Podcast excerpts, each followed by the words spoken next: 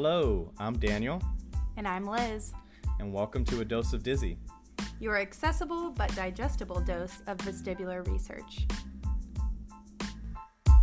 Hello, and welcome back to another episode of A Dose of Dizzy. This is episode seven of season two. We are like over the halfway point.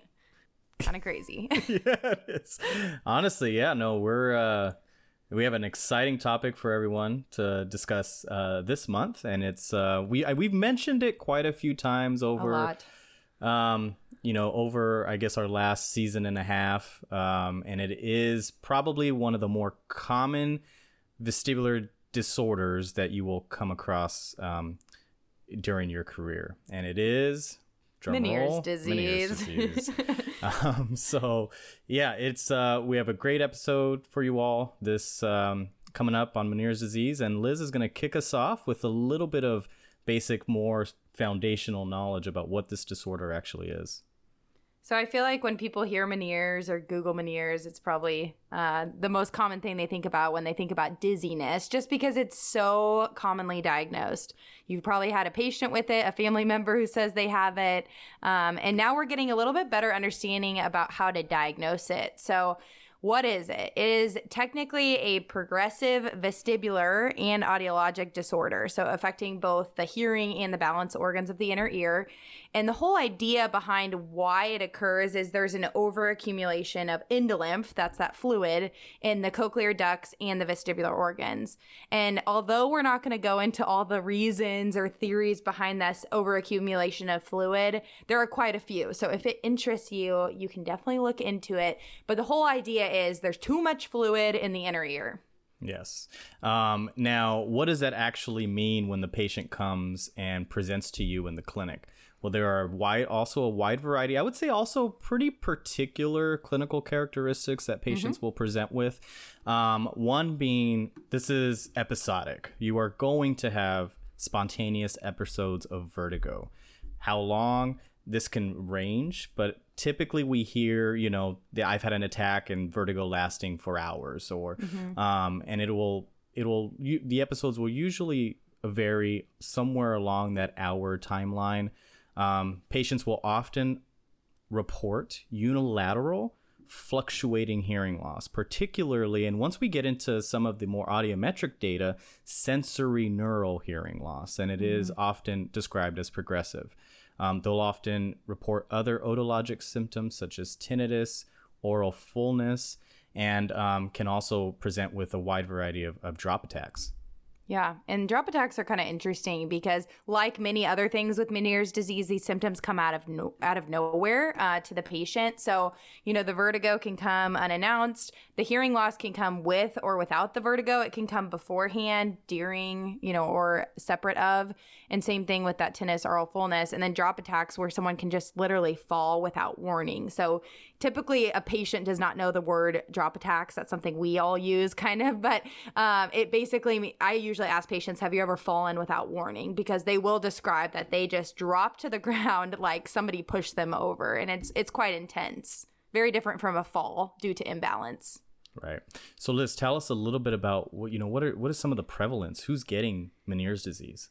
Yeah, and this is, you know, interesting because as we've studied a little bit more, I think we're getting better idea of who this may affect. So, typically the prevalence of this disorder um, affects about anywhere from 34 to 190 so that's a pretty wide range per every 100000 people and typically it's uh, anywhere from ages 20 to 60 years it's fairly consistent you know female versus male it can be either one, but there might be a little bit predominance towards the female population uh, being affected by this more.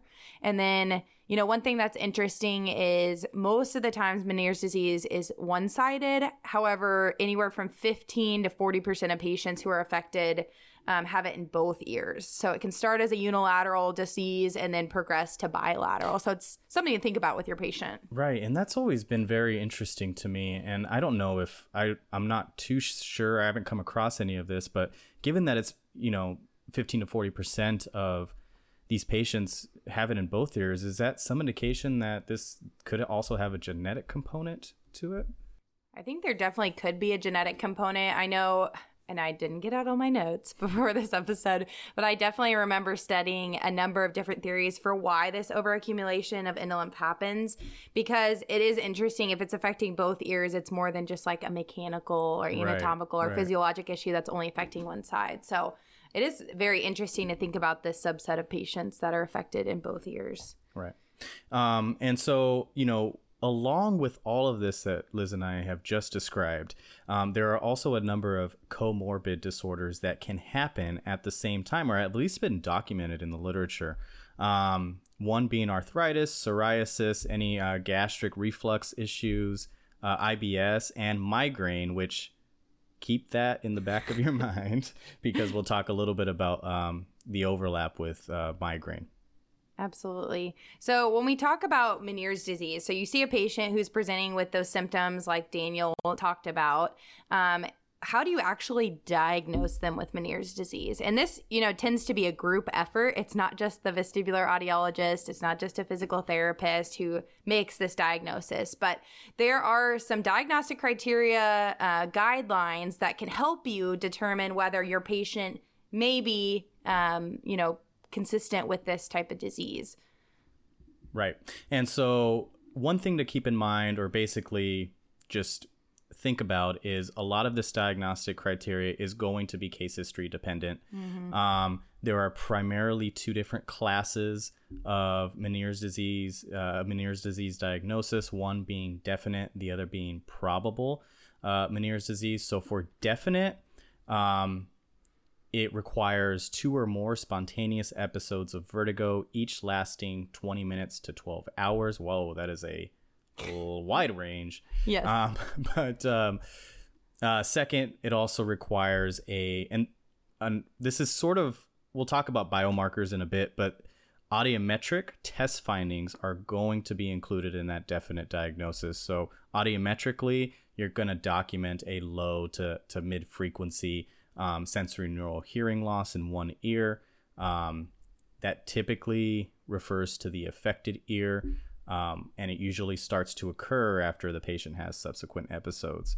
Um, a lot of this, the third point, you're going to have fluctuating aural symptoms, hearing, tinnitus, fullness in that affected ear.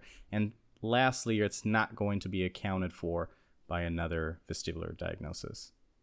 And the probable Meniere's disease looks quite similar to the definite. The only thing missing from that is that there has been no audiometrically documented low to medium frequency hearing loss, sensory neural hearing loss, which can be kind of hard to catch your patient when they're in the middle of an active episode. Probably the last thing they want to do is get in a car and come see you. So it can be very difficult sometimes to catch this fluctuation of hearing. Um, but if everything else sounds like it, like they've had those two or more episodes of the spinning dizziness and they've had fluctuating symptoms of that affected ear, and you haven't found anything else in your testing that makes you concerned, definitely something to consider uh, for that patient.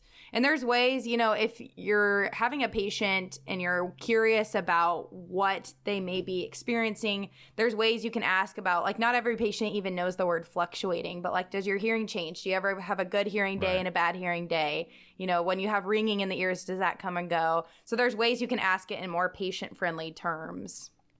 Now, there are a few other disorders that may play um, that may try to mimic Meniere's mm-hmm. disease. Uh, Liz, talk with walk us through a little bit about what those could be, or what other disorders could be playing a role in, you know, maybe throwing you off, or may you know act Meniere's ish. Mm-hmm. So Meniere's disease, there's been a long time history of people probably overdiagnosing this condition just because it's so case history dependent and there's not one test that can say, yep, it's Meniere's. Um, and we'll talk about that in just a bit. But because it's been very overdiagnosed. Um, there's a lot of other diagnoses that should be on the table if you're seeing a patient with similar symptoms. So, the first one that I think is very overlapping is migraines. And as you had mentioned before, it's a comorbid disorder. So, a lot of times, Meniere's disease can happen in coordination with migraines. It can also happen separately of migraines. So it's something to think about. I know we did an episode on migraine associated vertigo, and there is a very specific criteria for that as well. And really, the main difference is, um, you know, and when you're thinking Meniere's disease, there's typically a single hearing loss, a one sided right. hearing loss. And that's that sensory neural low frequency. And when you're thinking migraines, one, they should have like a diagnosis of migraines and or like a family history and strong history of headaches personally, but also some of those sensitivities like phonophobia, photophobia, you know, that light and sound sensitivity. And usually there's some time association between dizziness and their migraine. Right. So there's some def- defining characteristics of each. And I am like, always printing out the criteria when I'm thinking about a patient and like running through it myself because they get super confusing and the test results could look identical from what we do. And so you have to be really, really careful about how you diagnose it. Yeah, it's I mean just kind of going through it, talking about you know talking about how some of these these other disorders may present. You can see how so, the the diagnosis can get a little messy. um, some other um, disorders to think about um, schwannomas, and this also uh, makes sense because if you know most of the time these patients are also going to have episodes of vertigo, and if the um, you know if the the schwannoma is growing or progressing in any way, it may also mimic and affect uh, you know hearing portions of that nerve and may present in a very similar fashion when when these patients are coming to your clinic. Yeah, and typically, you know, as we know, schwannomas tend to affect, you know, cervical VEMPs a lot of times is one of the first things we'll see. And it's typically a high frequency hearing loss. So there's still some defining characteristics, but definitely something to think about. And then the last one is strokes. So vascular related changes um, in the brain or related to the inner ear can also mimic this, especially because you can have those random spontaneous episodes of vertigo um, and even hearing changes depending on how blood flow is compromised. So let's get into some of the treatment options for Meniere's disease. And just to kind of talk about this up front, most of these treatments are going to be directed by either an ENT or neuro-otologist.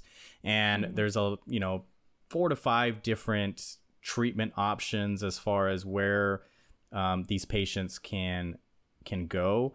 A lot of these can probably vary, but um, most commonly, as far as medications, uh, you're looking at different diuretics, which helps basically lower or restrict the overproduction of fluid in the inner ear. Um, a lot of the times, patients will be uh, prescribed meclizine, which obviously is a vestibular suppressant, helps control their episodes of vertigo, and Valium, which of course helps calm the patient down. Um, a lot of the times, you'll also see uh, patients patients being put on a low salt diet. Uh, a lot of research has shown that by cutting back on salt, we can kind of keep that inner that fluid in the inner ear low and prevent um, you know subsequent episodes of vertigo. Yeah, there can also be, I always call these plan B and C to patients because what's nice about Meniere's disease is there's been a lot of treatment studied. So you can start, you know, lifestyle modifications like diet and then kind of move up the spectrum if it's not working for you. But um, one of the next steps, maybe a plan B, would be uh, injection therapy. So gentamicin is one of the most commonly used ototoxic antibiotic because it selectively damages the cells of the balance organ to help hopefully reduce just the vertigo. And, you know, one thing that's always a conversation I hear between patient and ENT neurotologist is like, how much do you care about your hearing on this side? Because there's a little bit of a give and a take of like, your hearing may go with right. the dizziness. So like it's it's a hard decision yeah. for a lot of patients. And if you're interested in kind of learning more about gentamicin, we're going to plug in our previous episode with uh, vestibular toxicity with uh, Dr. Riley DeBacker, who uh, was yeah. so kindly kind of went through all of those uh, ototoxic medications for us. For sure. And then last but not least, as far as um, options for true treatment of the disease, would be surgical options. So there's three different things you can consider. One would be the endolymphatic uh, sac or shunt surgery. So that the whole purpose of that type of surgery is to decompress the inner ear fluid by making an incision in that endolymphatic sac, which is where the overaccumulation of fluid is. There's a vestibular nerve section, which uh, sounds exactly as it is, cutting the vestibular nerve to obviously relieve and kind of cut those communications uh, between nerve and brain. So that relieves the vertigo while trying to preserve the hearing. And then there's a labyrinthectomy, which is a total loss of hearing and balance on that impacted side. So there's that's more plan C, D, E, I think. Yeah. Um, and then lastly, more of like rehabilitative type of treatment is, uh, of course, vestibular rehabilitation therapy that often comes up again and again um, with our patients. Um, this has also been shown to help uh, kind of patients progress through their their active episodes. We'll talk a little bit about um, some of the the role of vestibular PT in Meniere's disease um, as we get into those Instagram questions later. Yeah, and one thing to you know, obviously VRT is prescribed a lot for vestibular issues most of the time we think of VRT being the most successful in a stable lesion. And I think one thing that makes this a little bit more complicated is it's a dynamic disorder. So it could come back at a random time, which makes it a little bit hard to predict. But there's still every time a patient has an attack, they go through that acute period where they're experiencing a lot of symptoms, and then the brain compensates back to that stable uh, situation. So, again, we'll get into VRT a little bit more, but that's why and how it could be helpful. Yeah, that's a good point. Um, so let's get into some of the clinical utility of our testing. Now we yeah. we've you know we've gone through a lot of um, you know what is Meniere's disease, what are the treatment, you know what's the treatment for Meniere's disease, but how is you know is we also discussed that this diagnosis is largely based on the case history. But what role you know does our vestibular testing um, play in this? And in Meniere's disease, there are some general patterns that are observed uh, but these can often vary as well. Um, there isn't necessarily one specific test that um, can make the a definitive diagnosis of Meniere's disease. We'll talk a little bit about some of the patterns um, observed. But why is this so variable? Well, we're often not seeing these patients during an episode, um, and a lot of it probably largely depends on when we see them. Do you do you agree mm-hmm. with that, Liz? Oh yeah, and I'm not seeing them when it's active. I'll tell you that much. Nobody wants to go through. They don't want to see me either. No. Um, so yeah, likely due to just the episodic nature of the disease, but um, you know we'll talk about now a little bit of the patterns observed. Um, sure.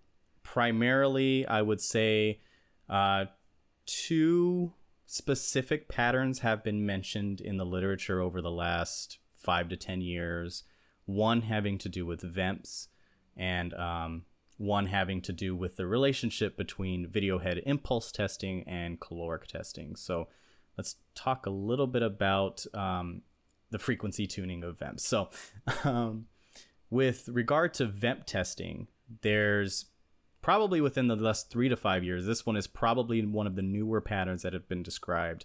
But some research studies have looked at the relationship between VEMP or in VEMP amplitude between frequencies. So they've looked at VEMP CVEMP and OVEMP amplitude at different frequencies, you know, 250, 5, 1000, 2000. And what they have shown, what some studies have shown is that the um, interfrequency amplitude ratio, and I'm going to des- um, describe this as pretty much the amplitude difference at one frequency compared to the other.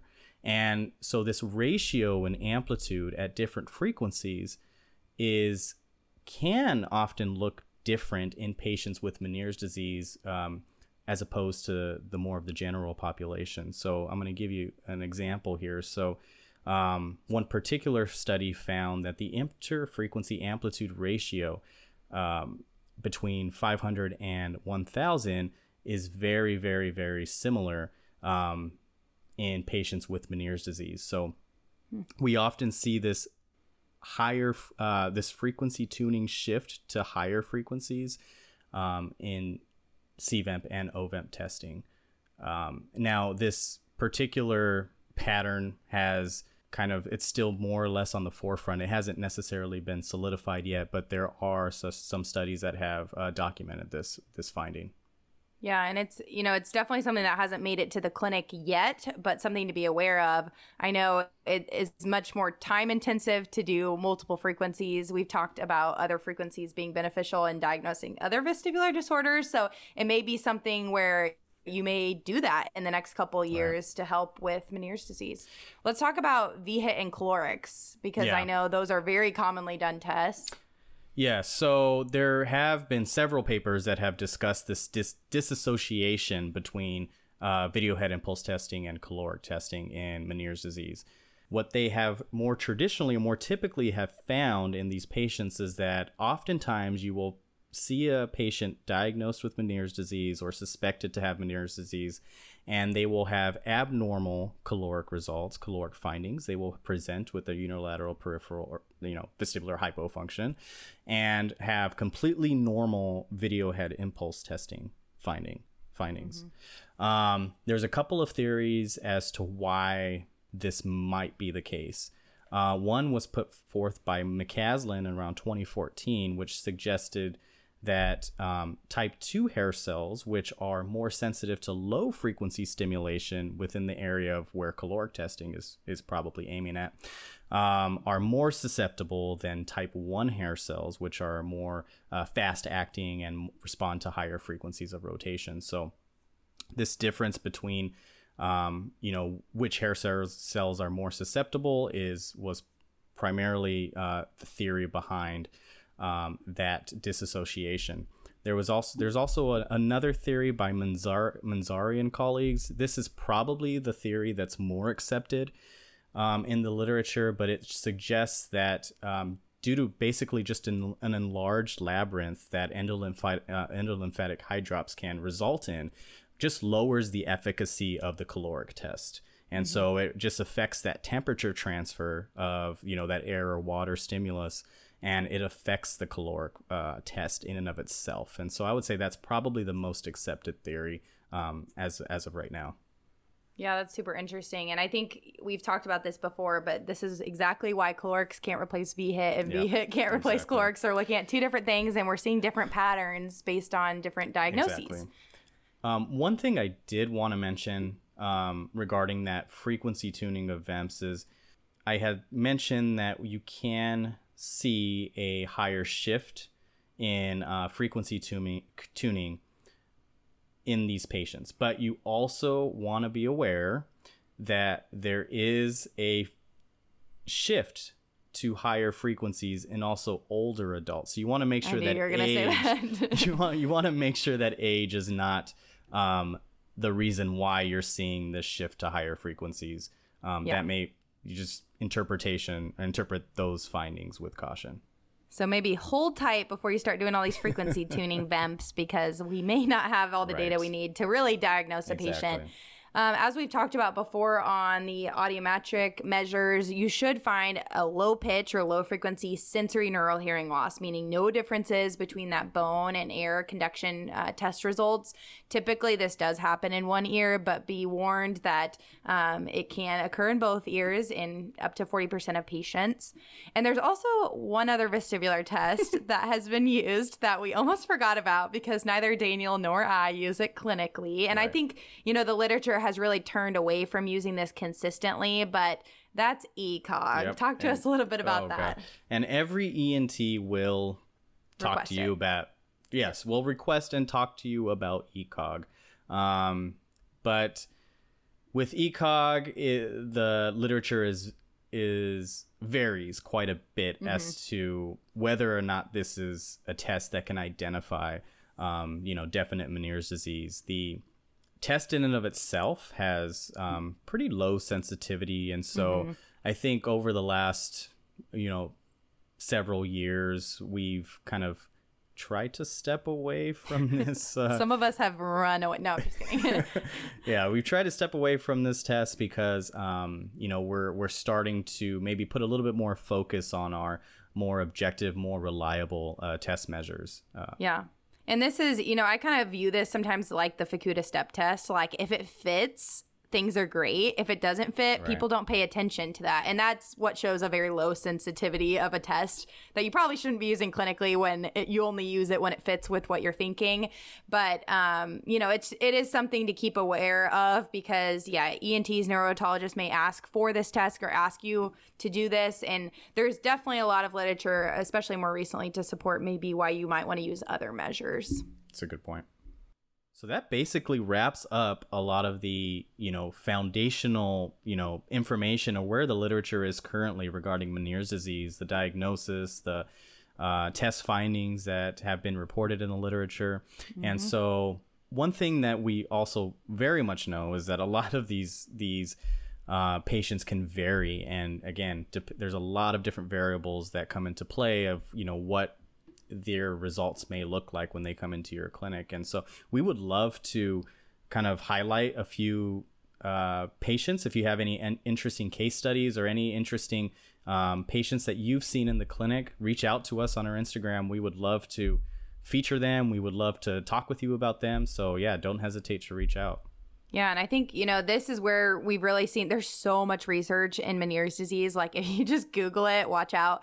Um, but I think where we've been able to really establish good patterns for diagnostic criteria is because clinics have like started to report on these patterns. So right. I think this is a really cool way for us to share the information of the patients that you see. Definitely. We did get a lot of questions. Yeah, a lot um, of great questions too. On Instagram about Meniere's disease. Not surprising because this is just a really hard disease to diagnose. Um, so we're going to run through some of those. The first one is why do we have patients diagnosed with Meniere's disease if they do not yeah. fit the criteria?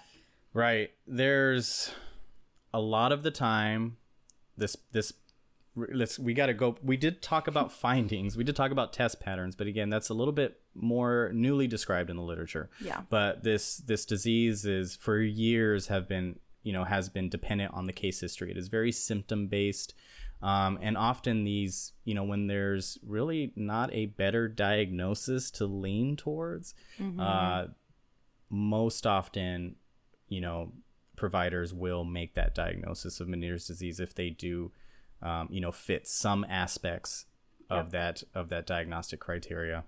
I've also, I mean, I don't know if anyone's heard this term. Maybe this is like the street term for it, but it's definitely like a trash can diagnosis that yeah, a lot of providers before, use. Yeah. Um, I've even had patients come in and they're like, "Oh yeah, I've had Meniere's disease for 20 years," and I'm like, "Who diagnosed you with that?" Primary care.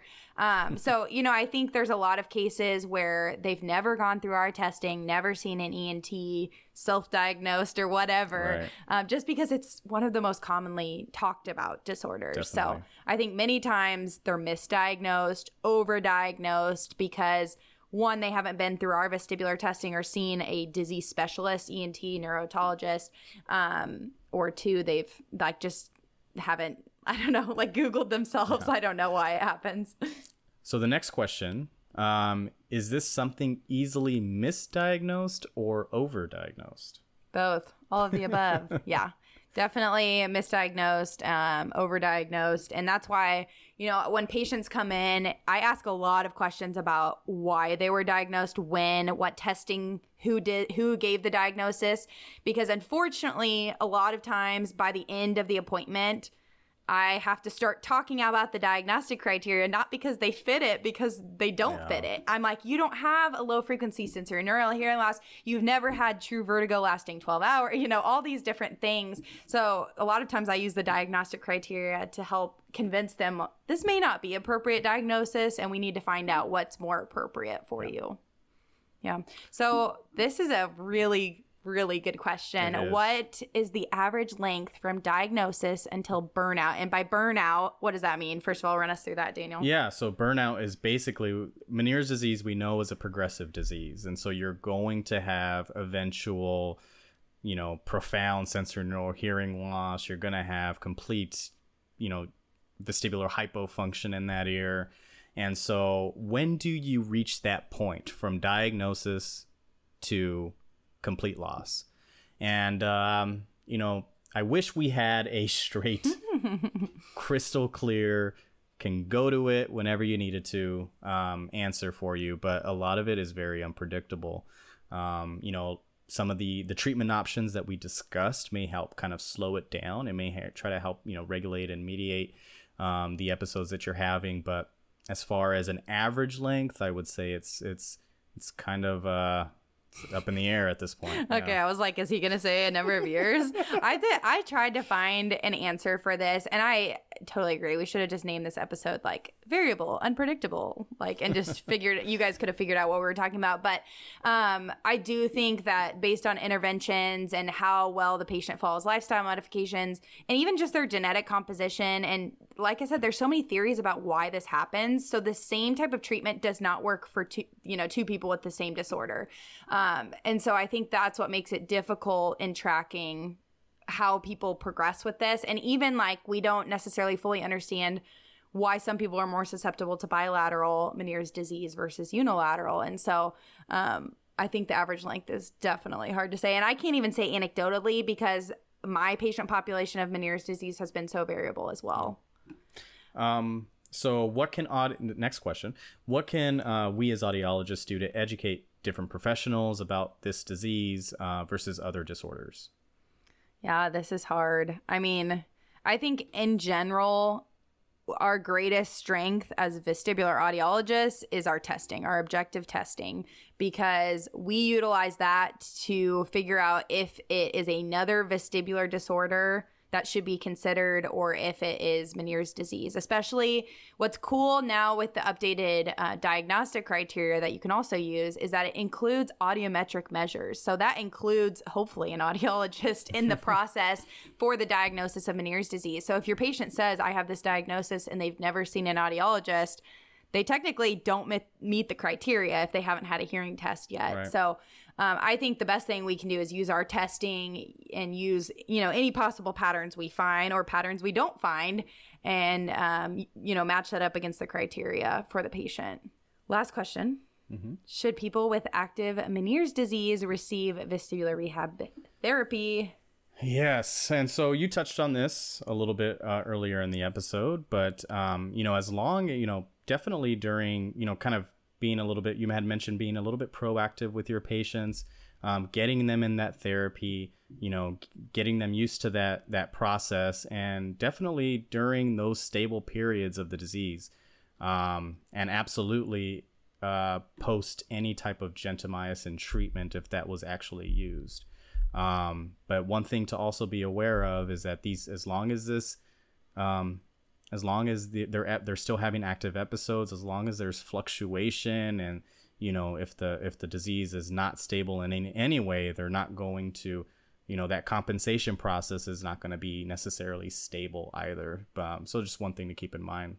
Yeah, and I think Daniel and I were talking offline, uh, you know, in more detail about this, but in general, there's a number of things. And when we talked to Dr. Ashley Reed, who is the physical therapist we had on about VR we mentioned this, but you know, any fluctuation, central or not, is going to be really hard to compensate because they want to, uh, you know, physical therapists want to work with a stable system. So even unmanaged um, migraine, even unmanaged anxiety or other central psychological issues that are going on, these are all things that are not going to be successful in a VRT situation. And we know that like when we talk about 3PD or migraine and we try to send people to VRT who are not in a stable condition, I think it's really tough. But given that you know, this is a dynamic condition, but it's going to come back again and again. And we know what it's doing to the inner ear. I definitely think educating patients on what they can do um, in those periods following an attack is really, really helpful. So I definitely think there's two sides to this coin. And it, it's really whoever you're working with, what they're most comfortable treating, and where they've seen the most success with the patient. Yeah. Um, couldn't agree more.